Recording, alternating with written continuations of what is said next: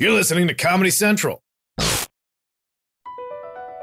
BP added more than $70 billion to the U.S. economy in 2022 by making investments from coast to coast. Investments like building charging hubs for fleets of electric buses in California and starting up new infrastructure in the Gulf of Mexico.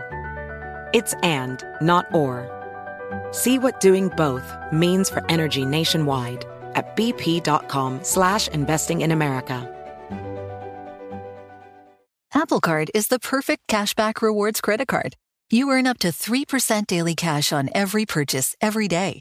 That's 3% on your favorite products at Apple, 2% on all other Apple Card with Apple Pay purchases, and 1% on anything you buy with your titanium Apple Card or virtual card number. Visit apple.co slash card calculator to see how much you can earn. Apple Card issued by Goldman Sachs Bank USA, Salt Lake City branch, subject to credit approval. Terms apply. April 24th, 2019. From Comedy Central's World News headquarters in New York, this is The Daily Show with Trevor Noah, Ears Edition.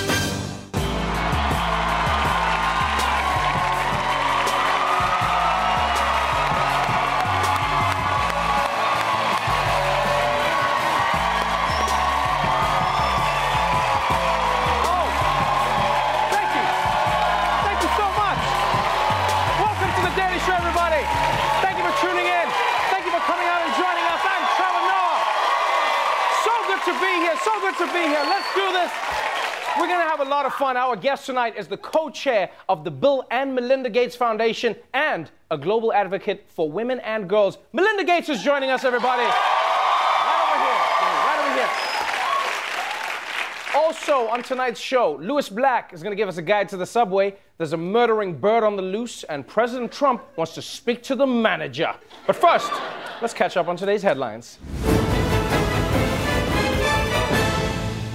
Let's kick off with an update on the story that shook the nation Jussie Smollett.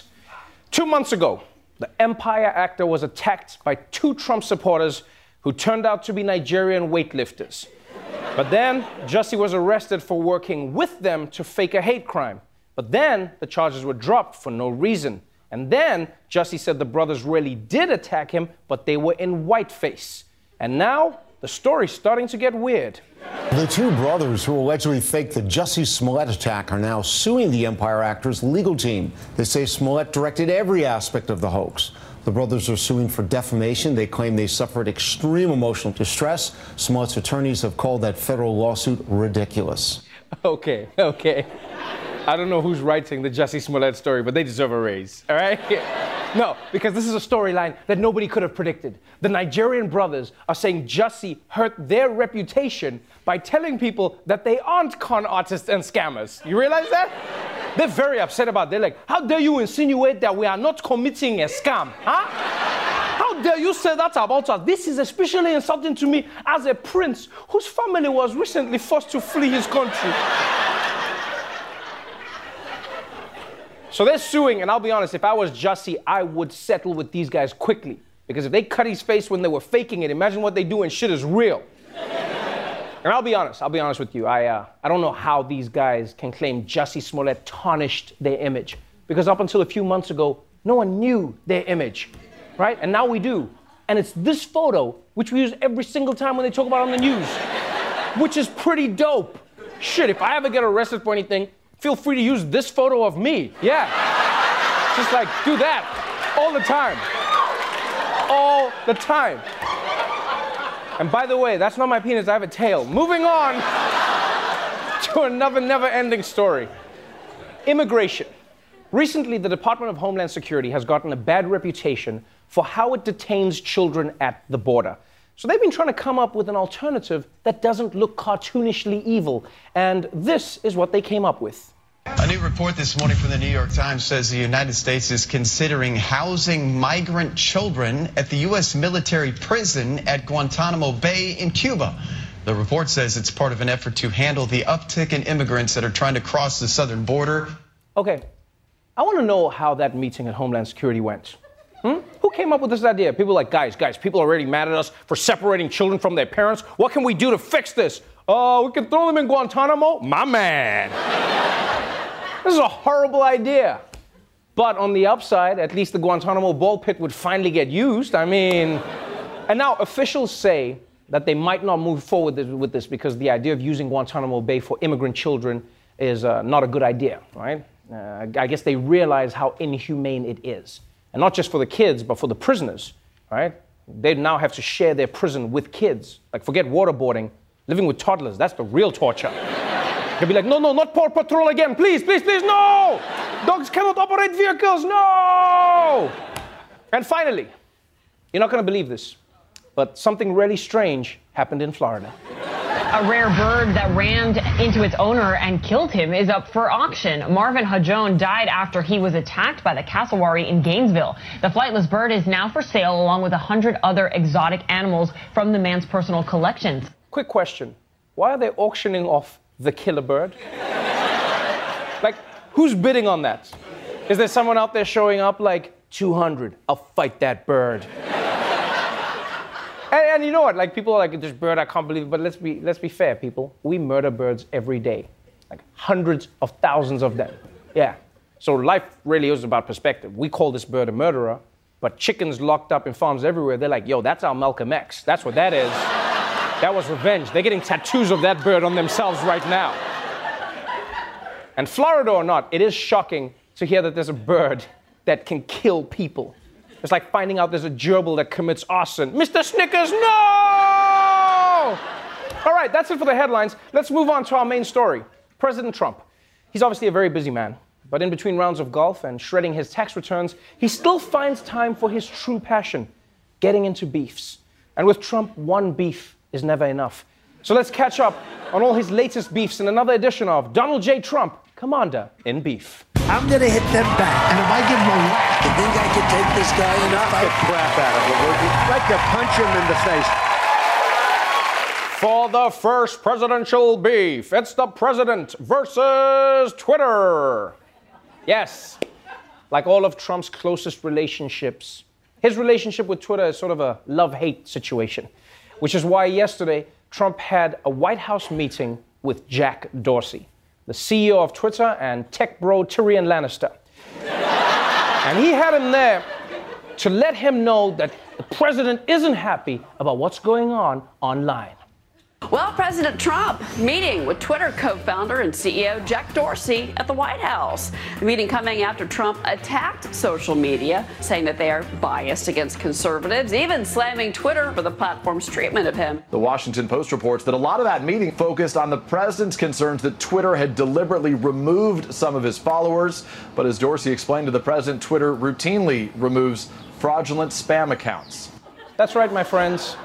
The President of the United States is upset because he feels he should have more Twitter followers. this is absolutely ridiculous. Like, what's next? Is he going to complain to Instagram because his thirst traps aren't blowing up? Huh? He's like, look at those hips. Although, I will be honest, this is the most relatable thing he's ever done, right? Because we all think we should have more Twitter followers. I don't care who you are. Everyone's like, come on, that's it? The only difference is when Trump gets mad at Twitter, he doesn't just complain to his friends, he flies in the CEO of Twitter. That's the dream right there. Yeah, in fact, I bet this is going to inspire more people to run for office. Yeah, people are going to be on stage like, I'm running for president so that I can ask Jeff Bezos what happened to my tube socks, which was supposed to be here by Wednesday. And by the way, that's not a stock image, that's an actual guy running for president right now. Or maybe it isn't, you don't know. There's too many of them to keep track. He actually is running. He isn't. We don't know. I actually feel sorry for everyone in this meeting with Trump who had to sit there and take it seriously. Like everyone. I mean, look at look at this guy. Look at this guy's face, right? That guy works for Trump, but even he's looking at him the same way you look at your dad when he whips out a Speedo for the beach. It's like, Dad, you're embarrassing me in front of Stacy. and poor Jack, poor Jack Dorsey, he has to explain to a president that some of his followers were deleted because they were bots and spam accounts. It's like breaking the news to a child that Santa isn't real. He's like, Sir, you're 72 now, so I think you're old enough to know the truth at Mikhail underscore 62875 isn't a real person. He's like, no, he retweets me every day. That's a lie. He's my best friend. And Twitter is only one of the president's beefs right now, because yesterday he reignited one of his original feuds.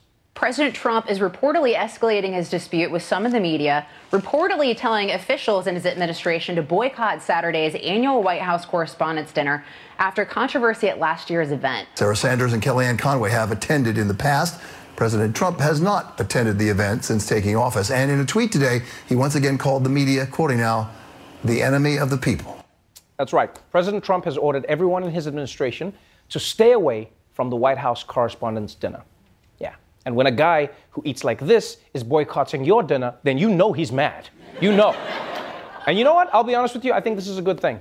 I've always thought it was weird that White House reporters spend an evening schmoozing with the people they're supposed to be holding accountable.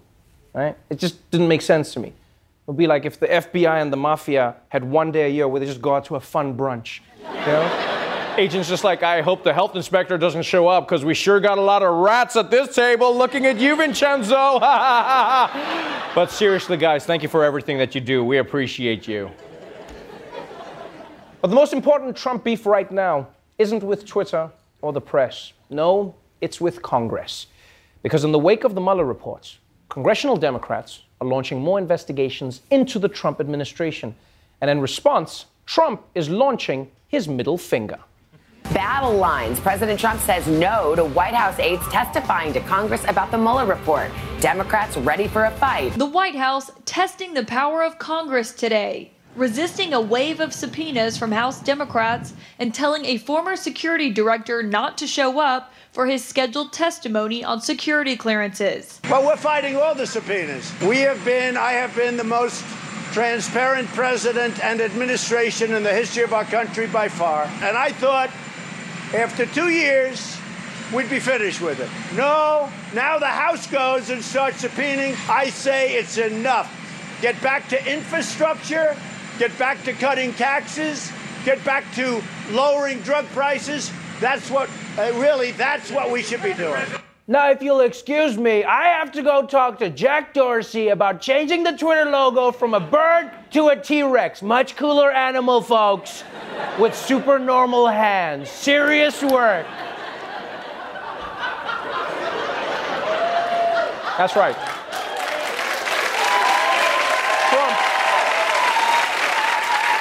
Trump, Trump is refusing to let anyone from his administration testify in Congress. Yeah. He won't let the guy who gave Jared Kushner a security clearance testify. He won't let the lawyer he told to fire Mueller testify. The only person he'll let testify is Rudy Giuliani. And that's because he never makes sense, anyways. yeah. After five minutes in the hearing, Congress will be like, we have to evacuate the building. There must be a gas leak in here or something. I don't know what's going on. So Trump obviously thinks his officials don't have to comply with these subpoenas. And his war with the Democrats is getting so heated that people are starting to talk about potentially impeaching him. Which brings us to our final beef Trump versus the Constitution. Well, Democrats in Congress are continuing to debate whether or not they will move toward impeachment of President Trump. Trump is drawing a new line in the sand now. Writing, quote, if the partisan Dems ever try to impeach, I would first head to the U.S. Supreme Court. If the Democrats impeach me, I will head to the Supreme Court. Just to be clear, that's not a thing. Okay? The Supreme Court can't overrule an impeachment. The two have nothing to do with one another. This would be like if a cop gives you a ticket and your response is, I'm fighting this, buddy. You'll be hearing from my orthodontist. what? So, in the last 48 hours, the president has gotten in fights with Congress, the press, and Twitter. And look, we can't help him with the first two, but we do have someone who can help him out online. So please welcome someone who's on Twitter right now, Jaboukie Young White.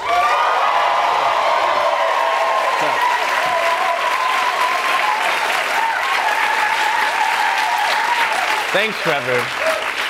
Okay, look, I never say this, but I feel bad for Donald Trump. I mean, like, clearly he's in a social media rut, and we've all been there.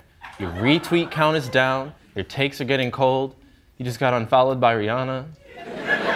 Wait, Jaboukie, did you just get unfollowed by Rihanna? I don't want to talk about it.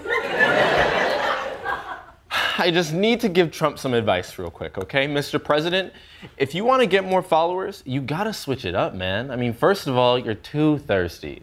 Like, look at all those capital letters. Stop shouting. Nothing screams I'm desperate for attention like tweeting in all caps. You gotta play that shit cool, right?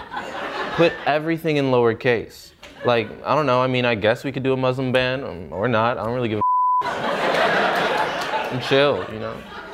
Second, no one wants to hear about Fox and Friends or all that old people shit. Tweet about shows people actually watch, you know? Like that show with the b- black baby or whatever that gets kidnapped by Mandy Moore, but then it turns out being a good thing. You're talking about This Is Us? Oh, yeah, yeah, yeah, yeah. Oh my God. Every time I watch that show, I'm like, damn, this is us. Yeah. So- And speaking of us, there's one thing that will boost Trump's followers. He needs to become a part of Black Twitter. It's the only gated community that he's not allowed in. Okay, okay, okay, slow down, Jaboukie, come on. Like, that's something that's never gonna happen, man. Trevor, have some faith, man. Look, to be a part of Black Twitter, he only has to follow two simple steps. One, he has to cancel someone racist, right? Which should be easy for Trump because he could just cancel himself, you know. just like go back, dig up an old shameful tweet from like, I don't know, five minutes ago. Call up his workplace and be like, You're canceled. I'm canceled. You're canceled. No collusion. You know? You get it, Trump shit, you know? And two, if Trump wants to be on Black Twitter, he's got to change that profile pic. I mean, look at those dry ass lips. Black people will never trust someone that ashy. It looks like he's been making out with an urn, you know? Like, get yourself some lotion and glow the f- up. And while you're at it, I don't know, maybe get some earbuds, a new barber. You know what? Just change your overall look, right? Jaboukie Young White, everybody. We'll be right back. Dude, you can't be, you gotta be tweeting. Are you following me? Yeah, you said you're gonna follow me. You're always on Twitter, but you're gonna follow me.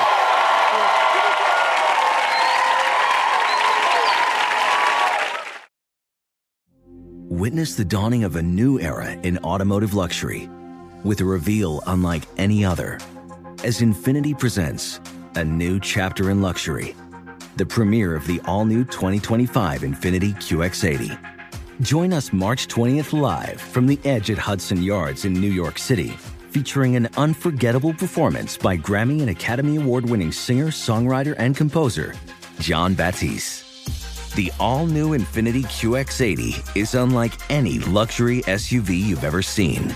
Smart enough to anticipate your needs even before you do. Every line, curve, and detail was thoughtfully crafted so everything for every passenger feels just right. Don't miss it. Mark your calendars and be the first to see it March 20th at 7 p.m. Eastern, only on iHeartRadio's YouTube channel. Save the date at new-QX80.com. 2025 QX80 coming this summer. Today's episode is brought to you by the American Society of Magical Negroes, a fresh satirical comedy about a secret society of magical black people starring Justice Smith, David Alan Grier, Anne Lee Bogan, and Nicole Byer. As an official selection of Sundance 2024, the American Society of Magical Negroes has been heralded by critics as an uproariously sharp-edged satire and a must-see. Only in theaters this Friday. Visit the American Society of Magical Negroes Film.com to get tickets now. Apple Card is the perfect cashback rewards credit card. You earn up to 3% daily cash on every purchase every day. That's 3% on your favorite products at Apple, 2% on all other Apple Card with Apple Pay purchases, and 1% on anything you buy with your titanium Apple Card or virtual card number. Visit apple.co slash card calculator to see how much you can earn. Apple Card issued by Goldman Sachs Bank USA, Salt Lake City branch. Subject to credit approval. Terms apply. Welcome back to the Daily Show. When a news story falls through the cracks, Lewis Black catches it for a segment we call Back in Black.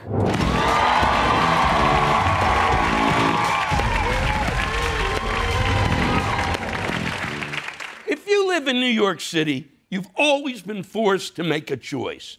You're in a car or you're in the subway. You can only masturbate in one. but now the city wants to cut down on road traffic and push everyone into the subway. And people aren't happy about it. New York City is set to become the very first city in the nation to levy a congestion tax on drivers. Drivers entering Midtown but below 60th Street will be charged a toll, with that money going towards the city's public transit system. But even some subway riders who would benefit from the billions in capital improvements aren't wild about the plan, knowing drivers could ditch their cars and flood the trains. Oh, great! Now all the people from Jersey are riding the subways. If there's one thing I don't want to see at 8 a.m., it's a guy spilling Red Bull on his sleeveless Bon Jovi shirt. but still, I'm a New Yorker, and New Yorkers welcome people with open arms. You commuting. so, welcome to the subway, former drivers. I think you'll find it's not as bad as you think. For example, if you're afraid that ditching your car means you can no longer bring personal items with you, don't worry. That's never stopped people before. This passenger is trying to get a 30 foot steel beam onto the train. He about to ride the whole train with that. Fellow riders lend a hand. And he got help now. What do you know? It fits. A commuter in New York City made a subway car into a jungle. This video is posted on Twitter Sunday. Man drags tree after tree onto the car for more than three minutes. Meanwhile, people on Twitter were shocked that he was able to pull this off. Look at all those trees. It's like Central Park, but inside. All that's missing is some guy bathing in a fountain full of pigeon shit. By the way, we can all agree that he stole that beam, right? I mean, he's not on his way to a construction job, and they're like, Tony, don't forget to bring the beams from home tomorrow. Oh. Oh, and if you're gonna miss making yourself pretty in the car, don't worry. You can do that on the subway too. How would you like to ride to work next to this person? Or this guy shaving his head? People clipping their nails, eating on, oh yeah, that's it. Clipping their nails. toenails too. Want proof? Hey, that's my lawyer. Hey, Ben. but yes, subway riders are shaving their heads and clipping their nails. You know who I blame for this? Queer Eye. They taught men how to groom themselves, but didn't tell them where to do it. Lewis Black, everybody. We'll be right back.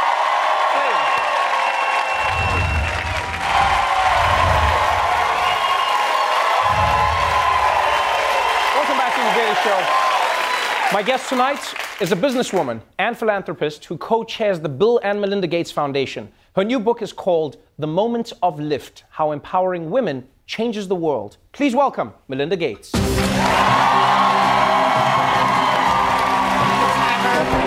Thank you.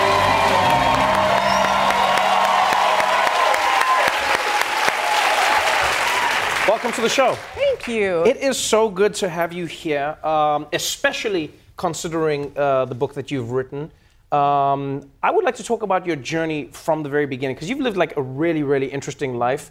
For some people, you popped up as Melinda Gates, but you genuinely have lived an interesting life. For instance, I didn't know that you were offered a job at IBM and you turned it down to go work at a little company known as Microsoft. Right. Yeah. When you when you look back at that, do you ever think to yourself that that was the, a moment that changed everything?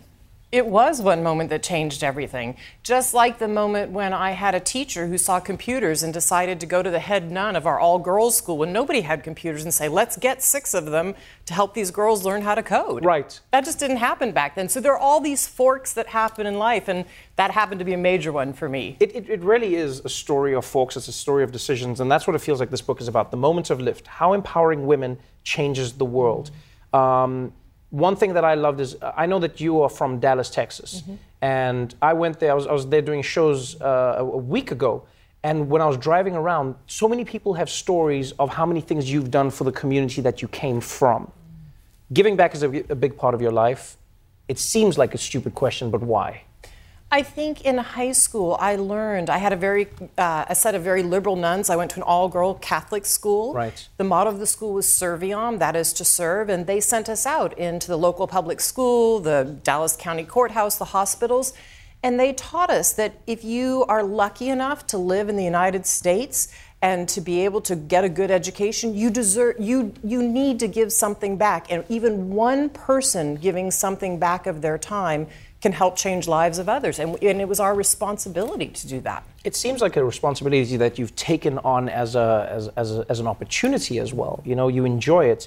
And what I do like about this book is you answer a question that many people have in opposition to the idea empowering women. Mm. Some people hear that as an attack on men. They go like, "Oh, so what about men? Don't men deserve to be empowered?" But in this book, you're arguing about how empowering women empowers everybody. Why? Yeah, if you empower a woman, she is often the center of the family. And so when she has more economic means or when she has her voice or can take a decision, she makes different decisions on behalf of her family. Right. That lifts up her family, a society, an economy.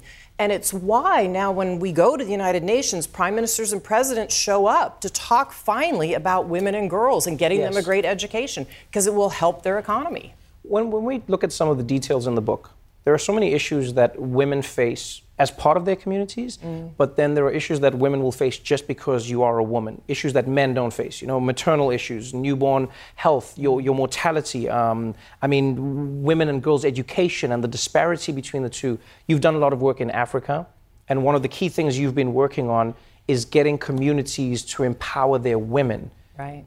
that's not easy. I know that coming from the African continent, there are some communities that go, no, a woman has her place. But we've started seeing the change. How did you get people to embrace those ideas? Well, you can only go in and educate communities and get them to decide it's something they want to do. And you have to do it in very culturally sensitive ways Right. with people who've been working with that community, often for 30 years.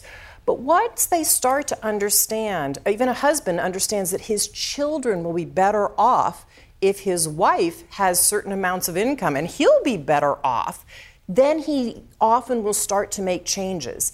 And so it takes very thoughtful discussion, it takes discussion over a long period of time. And then you also introduced ideas and tools that we have here in the United States.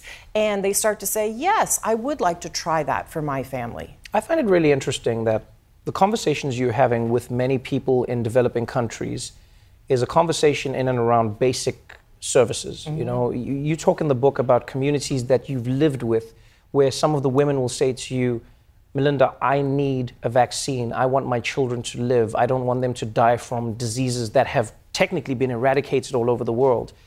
You then look at America and the news today of the measles outbreak being the largest that it's ever been since measles, measles was eradicated in the US. And it, it really does raise the question is it a form of privilege where people say, oh, I don't need uh, a vaccine, when people in developing nations are saying, we're literally dying for these same vaccines? It's absolutely a privilege to, first of all, to live in this country is a privilege. And then to have basic vaccines and a decent healthcare system is a huge privilege. And so I think so often we forget about our past in the United States. We forget that people used to have polio in my mom's generation, or that people used to get smallpox. We've eradicated that now. Mm. Or measles kills children or people who are immune compromised. So we need to remember our history and we need to learn from other people. I talk to women in so many countries in Africa and they've walked 10 kilometers in the heat to get a vaccine for their children because they know, they will tell you, this will save the life of my child. When you talk to these women, one thing that has been apparent in the book, and it's a really powerful story, is how you get women who say, one of the biggest things that's changed my life is having access to birth control. Mm. Being able to choose when and how I have a child helps me define my life as a woman. That was a really powerful moment for me in the book because it's something I always thought I knew, but I fully didn't comprehend until I read some of those stories. Why is that so crucial for people to understand, and how does that change a woman's life? This was something that completely surprised me. When I first started traveling to Africa and in many different countries, I would be there to talk to women about vaccines and basic health services for their children. And when I would stay long enough, they would say to me, But what about my health? What about birth control? I used to be able to get it in this tiny clinic where I can still get vaccines. Why can't I? Mm-hmm. And it turned out that what they were asking the world for, we just had stopped delivering because of politics, mainly in our own country, and religious beliefs. And yet, over 200 million women were asking us for them because what they will tell you is it is a life and death crisis. It's not fair for me to have another child to the one I just had if I have five and I can't feed or educate these. And so it is the greatest anti poverty tool we have. And I just didn't realize until I really listened to women that this is something that is a life and death emergency for them. And we need to deliver it as a world. There's one part of this book that genuinely surprised me. I, have known about your work, mm. I've known about your philanthropy. I know that you are going to be giving away all of your, your money um, to people like me. And, um, and there was one thing that really surprised me in the book, and, and I know it sounds like a strange thing to say, but I didn't ever know about Melinda Gates, the woman. Mm. You know, I've spent so long learning about Melinda Gates, the business person, the philanthropist, the, the, the leader. But as a woman, you have faced challenges yourself. You, you, you, share very candid stories about being in an abusive relationship mm. before you were with Bill. You, you share candid stories about how even you, how you faced challenges of being with Bill, where people would only address him when the two of you were in a room. What do you think you've had to do in your world? Because challenges are different. Don't get me wrong. I would never compare it to you, you know, you and a woman in Africa. But for yourself, in a world where people think you have everything, what are the challenges you have to constantly try and overcome as a woman?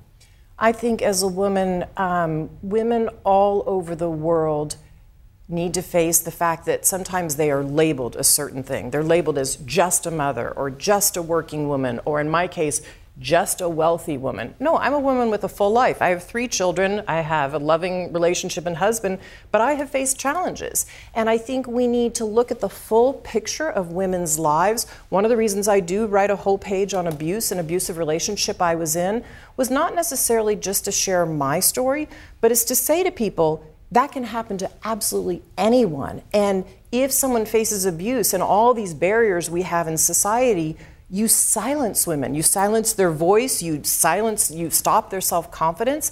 And we need to open up society and we need to lift these barriers. And when we do that as men and women, everybody will rise together. And so I helped in sharing my personal story. People would see me as a whole human being, not just one of these categories they might see me in. I'll tell you one thing I enjoyed about the book is uh, it's illuminating, it's fascinating, and most importantly, it has answers. So thank you very much for being on the Thanks show. Thanks for having me. Wonderful having you.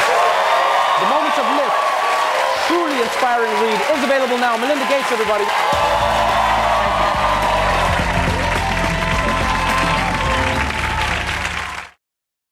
The Daily Show with Trevor Noah, Ears Edition. Watch The Daily Show weeknights at 11, 10 Central on Comedy Central and the Comedy Central app.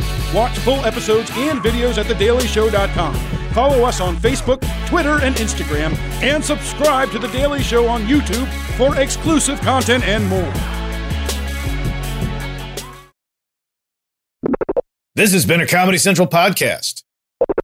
Infiniti presents a new chapter in luxury the premiere of the all new 2025 Infiniti QX80, live March 20th from the edge at Hudson Yards in New York City, featuring a performance by Jon Batiste. The all new 2025 Infiniti QX80 is an SUV designed to help every passenger feel just right.